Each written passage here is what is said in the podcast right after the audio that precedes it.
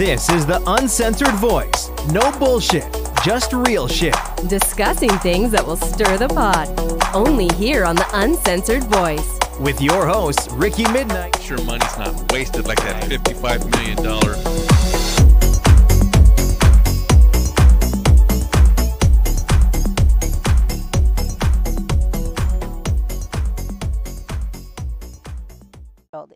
You can anybody can have a baby. You can have a baby. It doesn't make you a parent and it doesn't make you a good parent. As i know for you know i deal with these women who are incarcerated and have 12 kids and every single one of them is in cps custody. They don't care. A coworker of mine she has two that she adopted that have fetal alcohol syndrome. And guess what? They were her sister-in-law's babies. She wow. didn't care. Yeah. She drank and drank while that she was pregnant and they had no placement for these kids. So they called her and her husband out of the blue and said, either you take them or we put them in foster care because we can't even find her. Yeah. She's in and out of jail. I think when you work with these populations and you see this over and over and over, you would understand why this is a problem, you know, why this is a problem. The other part of that is the the law itself. Anybody who helps, you know, like an Uber driver, mm-hmm. like we said, you know, a Lyft driver, whatever, um, the expansion of what is allowed for okay because I, I was on a liberal website earlier just because mm-hmm. it came up when i googled it mm-hmm. and i thought it was ridiculous because they actually put on there that the woman who has the baby can be prosecuted as well and that's not true it's not true okay. you can't prosecute the person who had the baby but other people can prosecute the people who aided and abetted her mm-hmm. In that process okay so that's what the law says that's what i'm saying you have to know that. So I look at it and I toss out the crap and I toss out the crap because it's not a party issue. It's not a red or a blue issue. And when I look at blue and they're flat out lying, saying mm-hmm. that she can be prosecuted, that's not true. Or I look over here and people are saying, well, there's absolutely no exception whatsoever, even in rape or incest. I, I'm not this side or this side. I'm in the side of my client what do we need to do for this woman, for this family? Because every person and every situation is unique. You know, there's not one blanket answer for so, that. So morally, every I mean, the way I look at it, morally, no child should be aborted. I mean, think about it, if your mommy aborted you or aborted me, where would we be, right? We would be nowhere. We'd be nothing, right? But I, I, you know, in talking to you, I'm kind of starting to see a little bit um, more that it's not as bad or it's not as black and white or zeros and go. ones as everyone thinks. Um, according to you know according to the Bible, yeah, every life is sacred, but there's also you also have to look at the life of the say the in girl because guys can't get pregnant. You have to look at the life of the young girl whose life has been interrupted, mm-hmm. and could she could possibly die. Let's say for let's say for example, a man rapes your 12 year old daughter or 11 year old daughter, and some girls have their periods at 11 years old, right? Mm-hmm. Rapes your 11 year old daughter. She can't give birth because it's going to, well, face it, blow her apart, right? It's gonna it's gonna blow her apart. It's gonna it's gonna break her hips. They're gonna have to snap her hips or or do a C-section. She may not even live through that. So you're now sentencing her to death because her uncle raped her, or because her neighbor raped her. You're sentencing her to death, and you're sentencing the child to death. So this I, I can see in certain instances but Greg Abbott said even in the cases of rape or incest, you're not allowed to abort. Mm-hmm. So I don't know. What what do you think, JC? I like I said, I think abortion for any reason is is still murder, even if it saves the life of the mother. And in that sense, it's still wrong. But I think with with all the flippant and wasteful spending that the government spends, like giving billions of dollars to the Taliban recently in Afghanistan, by Biden, uh, by Obama sending multiple millions of dollars to Iran, all their wasteful spending and not doing a whole lot to generate income besides taxes. I mean, I don't see any like massive business ventures from them, but they could have been using that to help people get aborted and uh, I'm sorry, adopted. They could have used that money that what was spended wastefully, used that to get people, children adopted. And I, I think there would have to be like an overhaul restructuring of the whole adoption system to, to where more funding is available and to save these children from being murdered in abortion. I, I think that's one possible step forward. I know there's some complexities in that, but I think um, spending money on adoption is a much better alternative than spending money to murder a child. Well, I agree with you, but let me ask you, JC, what do you, what would just I know I've already brought it up, but what would you say if it was if it was your 12-year-old niece and she was raped by a family friend? He, he she was raped and it was a um am I using the right term in vitro? Or no, that's, No. that's probably not right. No. Okay, what what is it when when when it's in the uh, Like in the fallopian, fallopian tube? tube. Yeah, because I know um, it, it it can lodge there. Yeah, it It can can. lodge uh, there. I it, it escapes me right now. I Okay. don't. Yeah, okay, but I know what so you're talking let's about. say your let's say your niece has that. You know oh, that she, I know what it is. Ectopic pregnancy. a it's called topic an ectopic. Okay. Mhm. So you know that she's not gonna she's she's not gonna be able to carry that probably in the first trimester, and it may kill her. So would you say at that point that it was okay to abort the baby? I think it's still morally wrong, but if it saves the wa- the life of the mother, um, it might be choosing a lesser evil. So then it shouldn't be, even though it's morally wrong, it shouldn't be illegal at that point, right? To to to do that. So it might be. I may be I may be reaching here, but it might be better to judge each and every case on its own merits. And I know that would be hard, Mhm. but yeah, Well, it's kind of like the death penalty, Mhm. and this is what I tell people. What what you have to understand about the law. If one person on death row is innocent, mhm, you can't have the death penalty because there's not an ability to be able to pick and choose who we apply it to and who we don't. mhm. Are these guys innocent? I mean, look at how many times 30 something people in Illinois were freed and the gov- by the governor were who were death all yeah. they were all innocent. And so we have to remember that sometimes the application of law is convoluted, right? So it's a good law in theory, but then when we start putting it out there and trying to enforce it and we see how it impacts people in the community itself, then we start to realize what the flaws are in it Mhm. and that maybe we need to revamp it. Um, and so uh, it's the same thing with this kind of thing. When I was in grad school, you guys ever see the movie Precious? It- Uh, with the very- big the big yes, with the real heavy the real girl heavy in black it. girl, yeah. Okay, so the movie does not even cover, and I mean, just not even a, a pinch Mhm. of what actually occurred in this book. Okay? So when I was in grad school, we read that book and we had to basically do um, a psychosocial assessment for a person. What's wrong with her? You know, uh, label this. You know, what what do you see here? Um, is she having? You know, what kind of personality disorder does she have? What does she have?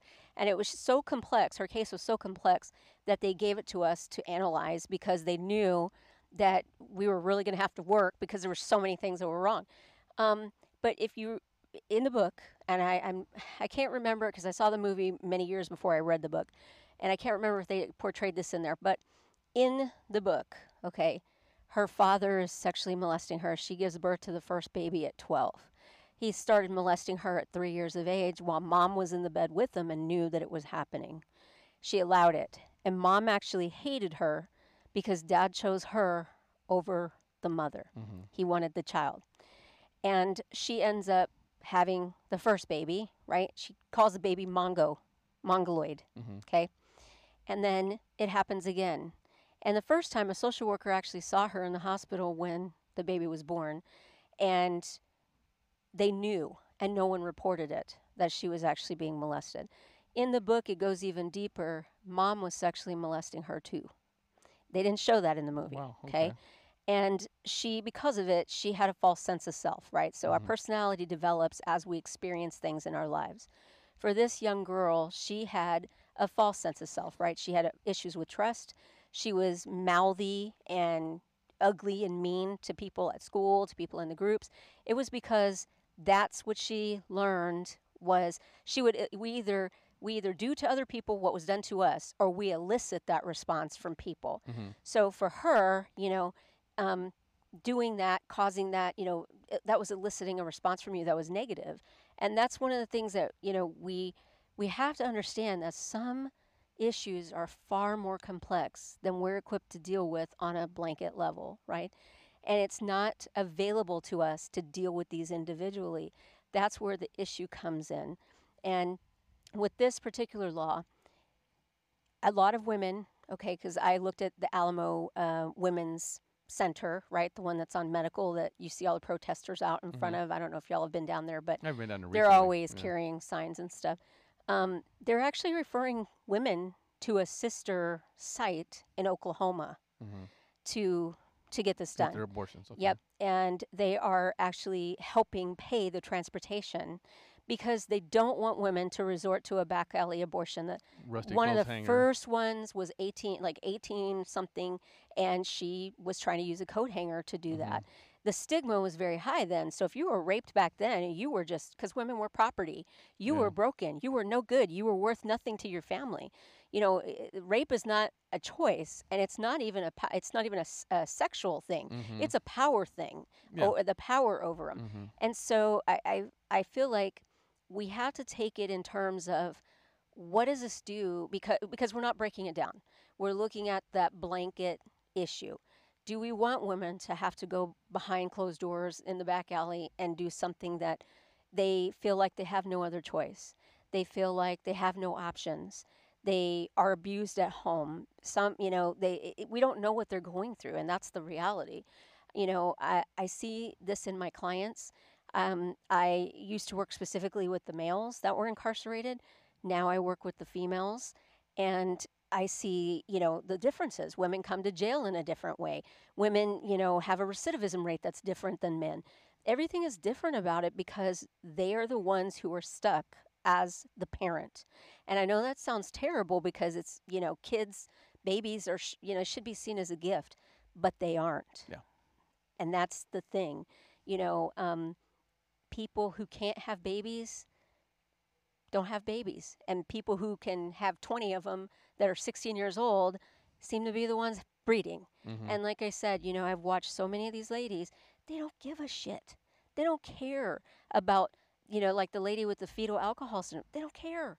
And that's that's the thing, you know, it's like you're bringing kids into a, a world that they didn't choose and and they're in this wretched horrible life. Yeah, they're born. They're born addicted to Yes. whatever they were on, whether it be alcohol or some other drug. They're mm-hmm. born addicted. Yep, Yeah. and alcohol is probably the worst one of them because that, you know, if you would see the, the just the level of IDD that comes from alcohol, mm-hmm. heroin, opiates, certain things like that, the addiction can be can be gone, right? And it doesn't leave all the time lasting effects like alcohol syndrome does.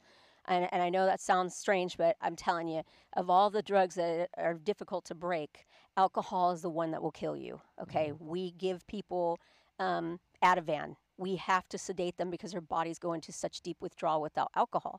And I don't think that people understand that. You might think that cocaine or crack or you know uh, heroin are worse than any of this, but it's actually not as bad as an alcohol break. Trust me, it's just not. I see it every day. And, you know, a lot of these kids, we deal directly with CPS because nine times out of 10, the women in the jail, I don't know if there's any that I've encountered that, that don't have five or six, eight, nine. I, you know, like I said the other day, I had one with 12 kids mm-hmm. and she doesn't have a single one of them. And the family even told her, We can't help you. We've already taken two or three of them. We can't help you anymore.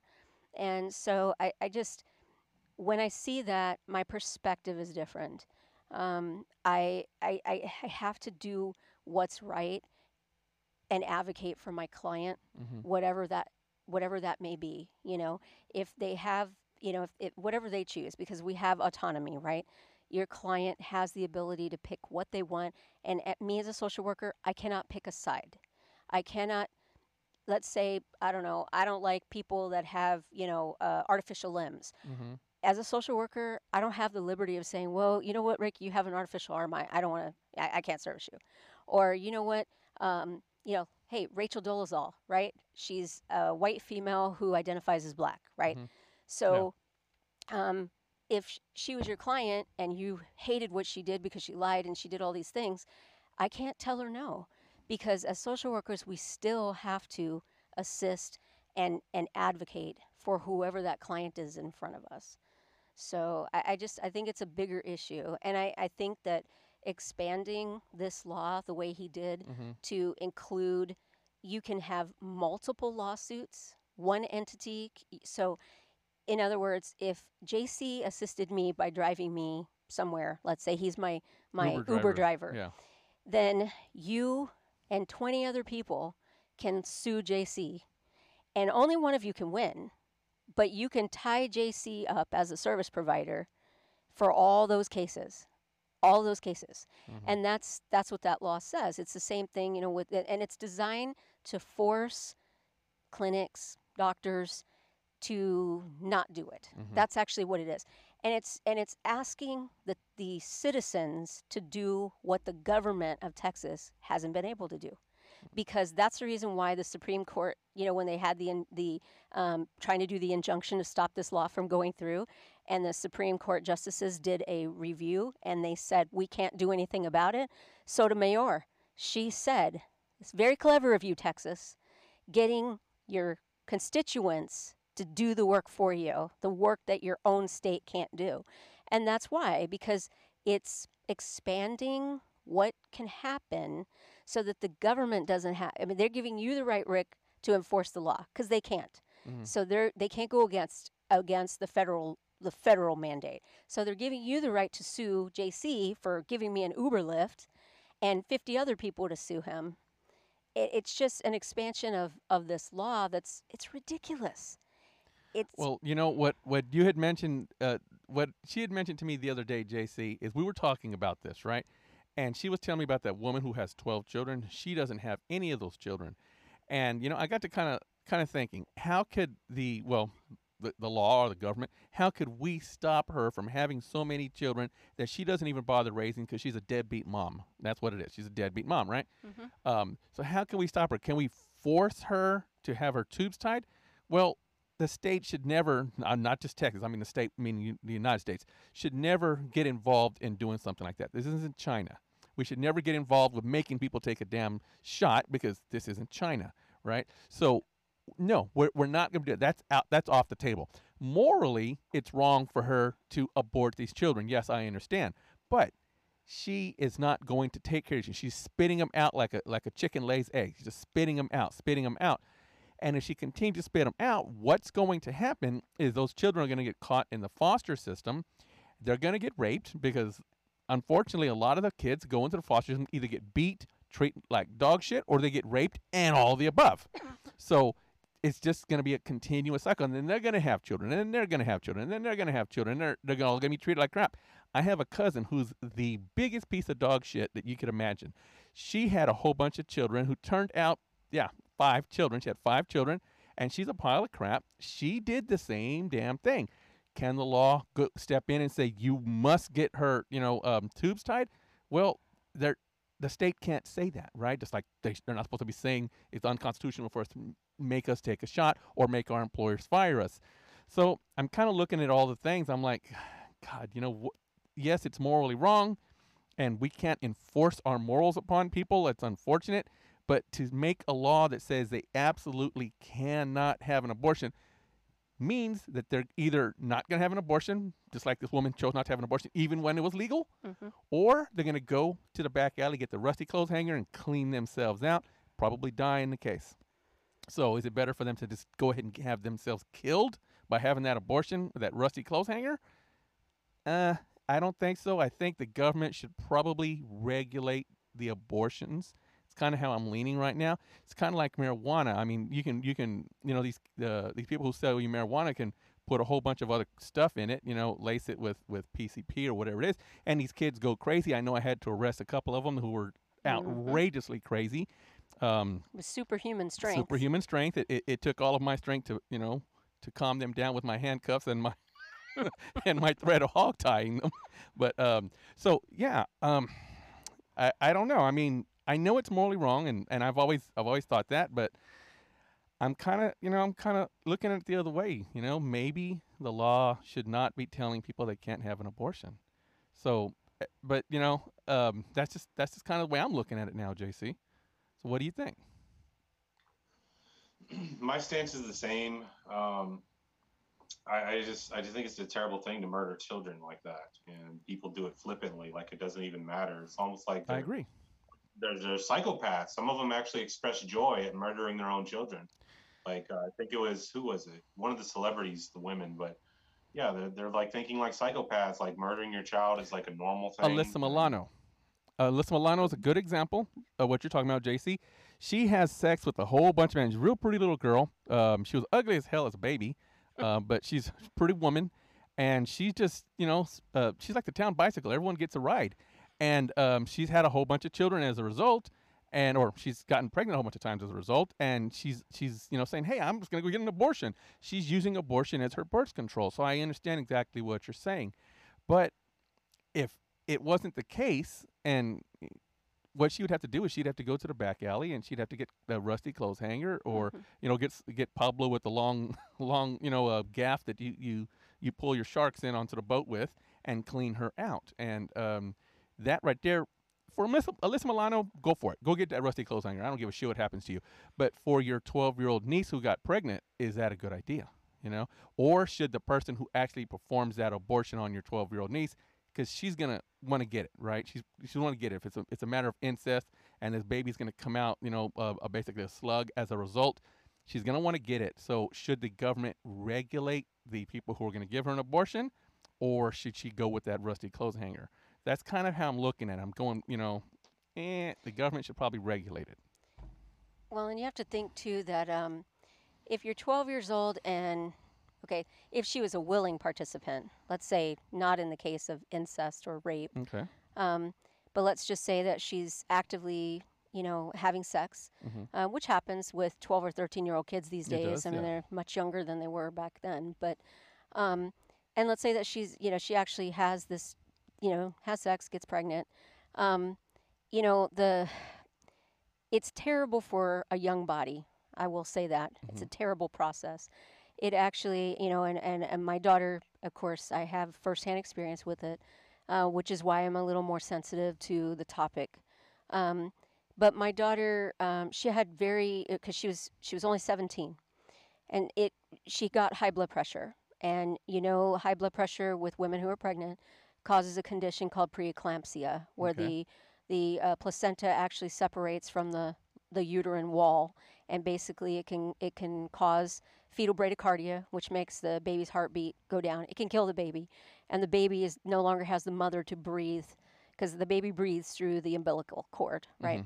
And so her blood pressure, and you know, and we were blessed because one of my friends uh, was a military doctor, and he was actually the one who who took care of her. It took a lot. It took a lot. She was still under my husband's ID card because he was still active duty. And uh, I had to orchestrate everything. It was so much stress on me. I thought I was going to have a nervous breakdown. I'm not going to kid you. And I and we're a good family, and and we you know we're military, 21 years in the military, and now my husband's 15 years in on public service. We're not a family that doesn't take care of our kids and know where our kids are. Um, she hid it from us. It was way beyond where she could have an abortion anyway, even if she mm-hmm. wanted one. She was eight months pregnant and never showed, never gained a pound. Mm-hmm. And when we finally found out, you know, it's the 11th hour, okay? And I actually had to go there and I had to speak with the command staff at the base to make sure that the separation for her was done appropriately because it's already hard enough to be able to give your child up for adoption but it's it's harder if things aren't done to facilitate a smooth transition. Mm-hmm. Basically they needed to have a room next door to her for the family who is adopting this baby. I was standing at her feet with my friend the doctor watching her push this baby out. And and it was difficult for me. It was the hardest thing i ever had to do. And you know she had had high blood pressure they put her in the hospital a week two weeks before the baby was due. She was an athletic person a swimmer. She was a, comp- a competition swimmer. So she was in perfect condition tiny little girl no no history of anything no diabetes no nothing. And she was a vegan so she ate very healthy and, and well. And um, they had to because her blood pressure was so high they actually had to stick a balloon up into her cervix to open the cervix so that she could have the baby because they needed to get that baby out and because she was 17 years old the doctor didn't want to give her a cesarean section with a scar that she would have to look at for the rest of her life Mhm. for a baby that she didn't have. Mhm. He was a great man. And I thank God every day that he was there to, to do this because I don't know what I would do. I mean, I, I'm even getting teared up thinking about it. But they stuck that balloon up there, opened the cervix, and it actually damaged her cervix Yeah. because her body was too immature to have a baby. And they told her, You will be lucky to ever have another child again. She knew she couldn't raise that baby. I have four kids of my own, all of which were living at home at that time. And then one went off to the army during the time of this pregnancy. I still had three. And I have a special needs son who, um, you know, he, he will never live on his own. He, you know, he's IDD. And so um, when this happened, you know, and remember, this is a young person having bir- giving birth. Not only did it affect her body and her ability to have another child, but the baby was born with an issue, and he actually needed surgery. The people who adopted him, the the the mother, um, her father was a pediatrician, and they actually had to do you know surgery on the baby to make sure that he was okay. And thankfully, God blessed us, and they were willing to love him no matter what. And um, and so, uh, you know, you have to consider that there is a greater picture of the of the of the damage that birth at such a young age can do to these girls. And you know, it's in my family. It, that's the reason why I feel like I feel because I lived it. I went through it. Um, if if any abortion is murder and you, we just can't kill any, you know, we can't have abortions, then what is the solution for the women who have 12 babies? What do we do with them? You know, um, I don't think she would have had an abortion anyway because a lot of the ladies that I see use children to get Medicaid benefits or SNAP benefits. It just is what it is. I see it every day. Um, I wish that I could feel sorry for some of them, but I don't because they use those kids to continue receiving benefits, and it's it's so common. When I when I worked for SAPD, you know how many people would come in for Blue Santa and they'd have eight or ten children, and it was just it's so common. People don't realize that. You know, it's kind of like you don't know if you're not exposed to that stuff, and that's Yeah. the problem. Is we're very closed off. We don't want to hear about those kinds of horrible things. You know, I work in a place where every single person has syphilis and gonorrhea. I didn't realize that there was a resurgence of syphilis in San Antonio. Why would I? I don't have it, and I don't go to Metro Health for things like mm, that. And I don't sleep around. Yeah, mm. exactly. So, but when I go there and every single patient I have has, I have one that had chlamydia, syphilis, and gonorrhea. Then I had another one that has chlamydia and gonorrhea, and then another one that, and I just thought, oh my God, does everybody in this building, you know, that's a patient have this stuff? And so I just, you know, I I respect what you're saying, and I know what your belief is, JC. That you know, every, any child is precious, and I I I agree with that. Um, but I just I implore you to to think about some of these things that we talked about that a lot of people don't know. You know, um, think think about how that impacts these girls, these young girls that you know maybe they were raped and they didn't participate in it, and it happens a lot. I, many of the women who are incarcerated report sexual physical or emotional abuse. You know, I had one today that I did an intake on, and she told me she'd been sexually abused since she was six years old. And it's just so difficult because it's it's a question. It's so common that it's a question on our intake. So I had ten women who came to jail over this past couple of days, and I had to go see every one of them today. That's why I say my job is super stressful. Um, and out of all of those women, only one wasn't sexually abused as a kid. Only one. And that's what I'm saying. Like I just have a different perspective because I see I see the cruel things that human beings do to each other on a Mhm. daily basis. Yeah. It's like when you're an officer. Yeah, and I was just a I was a campus officer, but I, I saw a lot of cruel things, and just being a campus officer, people would treat each other really really badly, and that's nowhere near what I know you and your husband see on a on a daily basis. Yeah. Um, and again, I was just a campus officer. My job was to go check the doors, make sure the doors were locked. That's all, you know. And Still important. Still occasionally, important. I'd get a call to an apartment where the man would be beating the crap out of his. Uh, I went to one actually. Um, a real pretty girl had her lip hanging down. You know, she's gonna be scarred. Her lip was hanging down. Her nose was bleeding really bad. Both eyes were blacked out. And I'm like, oh God, her boyfriend beat the living crap out of her. So I'm talking to her, and it was her brother. Brother beat the living crap out of her Yeah. simply because you know I don't know the top ramen was overcooked or something stupid like that. And um, so yeah, I, I see stuff all the time. And um, I I saw a man beating his wife in front of their infant kid. Well, I say infant. He was I think he was like maybe a year and a half, something like that, beating the crap out of her in front of him. And um, yeah, so I mean I, I see some horrible things, which is nothing compared to what I know you see. Yeah, So- I mean it, it is what it is, right?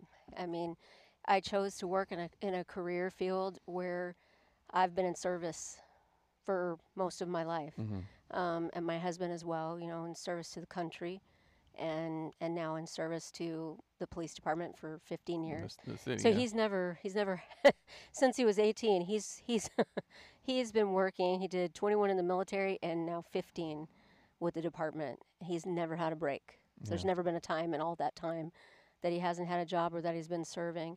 But I think that um, you know we just have a different perspective, and it you know that's that's what it's about perspective. Um, if we can you know we can agree to disagree. It's not it's not even a thing. I respect everybody's opinion. I think everybody has something to bring to the table.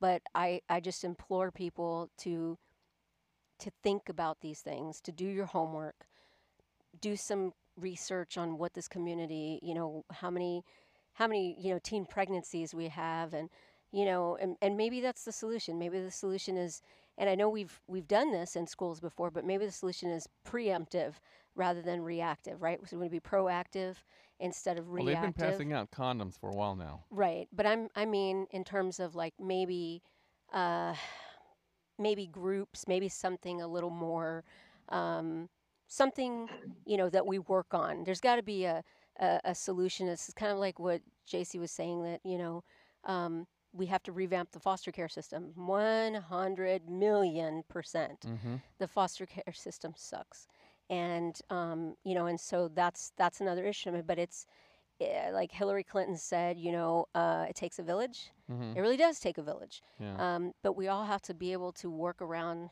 you know what we have to work around and be realistic i feel like this law is not even realistic Mm. if greg abbott got in the trenches with me in you know some jail or prison you wouldn't have that perspective you wouldn't have done it like Oh, that like I used to say, um, when when I was an officer, again, I, I didn't see much of what you guys saw. When I was an officer, the the feeling you get when you're an officer doesn't matter what you what you're doing. Feeling you get is you're underappreciated by everybody, and then when you do your job and you walk out the hero because you know you did your job and you feel good about it, then the, then the woman, in this case, usually the woman, because the man's beating her up, and you and you go in there. Real quick, real quick story. I went in. The man's beating the crap out of his girlfriend. I try to pull him off. Guy's bigger than me. Doesn't want to come off. So I had to use my body weight, pull him off. I pull him off, throw him, and he slides across the table, hits his head on the counter. And my boss says, "Why did you beat him up?" And then, of course, she's like, "You hurt my my boyfriend. I'm not going to press charges on him." You know, I just saved your teeth from from being shoved down your throat or into your tonsils by risking my life going in there to beat up a guy. Well, beat up a guy to pull a guy who's bigger than me off of you. And where's my thanks? yeah You know.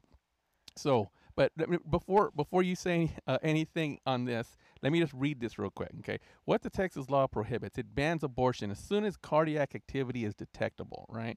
So they say that's a being six around weeks. six weeks. Right. Okay. So uh, other states have tried to do this, but those laws have been challenged by abortion rights groups and blocked by federal courts again and again. So I think the people who are blocking this are, you know, kind of like I kind of am, and, or more more than I really was, um, where I'm like, absolutely no, it's murder. It's 100% murder. And even if it, even if you it you legalize abortion, I still think it's murder. However, in some cases, it's probably justifiable, and that's kind of how I'm looking at it now. It's Mhm. it's kind of a justifiable thing. So, um, you have anything to say on that? Now that we've kind of talked about this for about 45 minutes, there, JC. Uh, I'm, I'm, I'm just really soaking in and taking in everything everyone's saying, and I think it's very interesting. It's fascinating. I think it has uh, changed the way I think to to hear both of you speak, and I'm I'm highly appreciative for your views. I think it was a very good conversation. Now, I still think And it it's was- murder. Don't don't get me wrong. I still think it's murder. Sometimes I think it's justifiable though. Right. Yeah. I mean, it, like I said, it gets morally complex, Yeah. ethically complex. Um, but I mean, I just would really like for the ad- adoption system to be upgraded in, I think, to save the mother's life and to abort the child. That that might be the only thing permissible, even though even though I still think even that's murder. But it makes no sense to let both of them die when you Mhm. could save the mother Yeah. right? And uh, I, th- I think it's a terrible thing for you know children to get raped and everything. It's it's a very terrible thing, but um, I just wish there was like a, a better solution that didn't involve murdering a child in that case.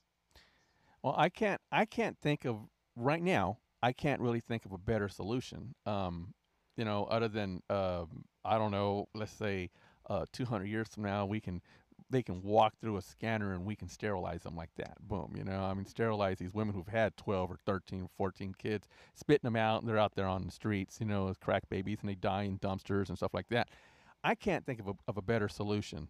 Um, if in a in a perfect world, I say no women kill no babies, but then no men rape no women. You know, in a perfect world, no Black Lives Matter burn and and riot and and you know loot. Uh, in a perfect world, but unfortunately, we're not in a perfect world. Um, if we all followed God's law, and I wish we did, then none of this we wouldn't have to have this discussion. Um, but not everybody follows God's law, so man has to step in and make laws to make people follow them, if not punish them, you know, by putting them in prison or, or fines or what have you. And this, I'm thinking, maybe this is, you know, the the way we need to go. Maybe we need to, uh, you know, I, at first I thought, you know, the abortion law is good, great, great, ab- great, Greg. But you know, maybe it's not as good as I thought it was. Maybe it shouldn't, you know, he shouldn't be telling people you can't do this because they're they're gonna do it either back alley or go to another state. Yeah. You know? And sadly, too, um, you know, the lady with the 12 kids, Mm-hmm. um, she's so mentally unstable. It's why we have contact with her. She's actually psychotic and Mhm. she's housed in a protected unit where there's nothing that she can hurt herself with um, because she just, you know, she, she, she's so out of it. She's paranoid, she's delusional. Um, so she not only has the issues with addiction, but she also is mentally ill, which we find, you know, uh, the Mhm. comorbidity there where people typically self-medicate when they don't want to take, you know, their their medication for schizophrenia or something. They mistakenly feel better. They think, "Oh, okay, I'm better. I don't need the meds." And that's how they come to see us because usually the people we handle have a mental health uh, diagnosis or or there's something in their past they identify themselves at the time of, of booking um, so anybody who's actively suicidal you know I, i'm going to have my hands on and uh, and then of course anybody that has a history of mental illness so i um, you know that's that's kind of why i talked to you about wanting to discuss sort of how mental mental illness for this community you know the lack of access there's a lot of cultural factors here too because san antonio is largely hispanic Mm-hmm. and we as Hispanics don't tend to reach out or acknowledge. One, we don't acknowledge, right, that there's mental illness, um, and and then two, we we don't reach out, and it's either um, something that has to do with language barriers or the understanding of what mental illness is, um, or there are providers that can't that aren't culturally competent that can't reach across cultures to get people to do that. That's what my uh, my school focused on. Uh, it's one of the reasons why I chose UTSA to do my master's in social work. And it was because the Lake, while it's a great school, they focus specifically on Mexican American families and children. But UTSA has a focus on cultural competency, which means that I should be able to pick up and be culturally competent with any client that I have. Mhm. Um, and so, you know, uh, that's you know that that's a a discussion maybe for another uh, podcast about you know the prevalence of mental illness here, um, the the fact that we're military city USA and we have all of these veterans that have you know the, the typical things that we usually see with veterans, right? PTSD and substance abuse and domestic violence, And, right? I- and I think, like you said, that the stigma in the Hispanic community, there's a stigma. You know, you're Hispanic, you can't. you can't have mental illness because well, it's there, buddy. Let me tell you, we've got we have got lots of them in our family. Uh, we know them very well. Oh Uh, yeah. Uh, so, uh, as I, we're not, we're laughing about it, but it's it's true. We we have people like that in our family as well. So, but um, yeah. So I think we've had a pretty good discussion on this. I, I don't want to I don't want to bore the audience too much, but um, yeah, we um, we've gone over several things. Give you know give our audience things to think about. JC, there's things to think about as well. Um, the reason why I'm saying that is because I when I like I said before I talked to my cousin, I was like, nope, nope, nope, nope. It's it's wrong, it's wrong, and wrong. And then I I listened to her. That's what the uncensored voice is about. Not just about being right wing or left wing, uh, telling the truth and listening. It's uncensored. We're gonna listen to what you have to say, and that's what we've been doing. And um, so I I listened to her. I listened to what she had to say, and um, you know she's kind of she's kind of changed my mind. Um, I I don't think that it's not you know murder. I mean I still think it's murder to kill babies, but sometimes it's justified to save the mother or you know sometimes it's it's justified in in whatever the case may be you know? Uh, maybe if the, the the child's going to be born they're going to be like have you ever heard that song one by metallica? Remember off of i think it was their black album where he went to vietnam and he stepped on a landmine and blew off his legs blew off his arms made him deaf made him blind. He was pretty much just a slug living on on um on a ventilator and and um, um, a feeding tube and if your child's going to be born like that, are you going to make them suffer for the next 40, 50 years, however long they're going to live, eating from a feeding tube? Or, you know, I mean, so, so I mean, yeah, it's probably still not, it, you know, I say it's still not good to, to take their life, but maybe sometimes it's necessary. It's an, nece- it's an absolute necess- a necessity. So, but Something to think about. so it is something to think about, guys. So everybody out there who's listening to uh, us three talk about this, that's something to think about. And um, you can call 210-233-9968 or you can send me an email at rickymidnight at usa.com. And I'm hopefully we gave you something to kind of think about. I, I know JC, you're you're a little bit more um, religious than I am, and, and I really like that about you, guy. I really do, um, because you you know you you're kind of you're kind of helping me. Uh, I'm going through some stuff myself, and and you're kind of helping me about it. But um, this is kind of how I see it now. So. Okay, well, I I appreciate that, brother Ricky. Um, so yeah, you just feel free to reach out anytime if you want to talk about anything. You know, I'm here for you as a friend and as a brother, and I, I really like um, helping people. You know, and because I'm I'm called to do that. But it was it was great to meet meet you, Teresa. You too. Uh, I had a great podcast on, on here today, and it's it's been it's been transformative. I, I feel like I grew a little bit, um, but um, I, I really highly appreciate it. Thank you. Well, thanks a lot. No. Um, and do you have any closing words for us, or Teresa? No, I just, um, you know, it's my hope that by discussing these things um, and humanizing it, you Mhm. know, you said that you really felt a certain way before you actually humanized it Mhm. because you, w- you know, if, if we can relate it to somebody, you don't realize how close these issues really are to us Yeah. and you don't know it. And I, and so it's just my hope that, like what JC said, that it's transformative, that that it maybe makes you think about a viewpoint that you'd never had before um, and you know or, or the experience that you've not had before so i appreciate that Well, I appreciate it. Appreciate you both coming on. This is Ricky Midnight, proudly unpoisoned. God bless America and God bless Texas. Thanks for listening to The Uncensored Voice. Make sure to like us on Facebook and follow us on Twitter. And remember, on The Uncensored Voice, we tell it like it is. So be safe, my friends, and may God bless America.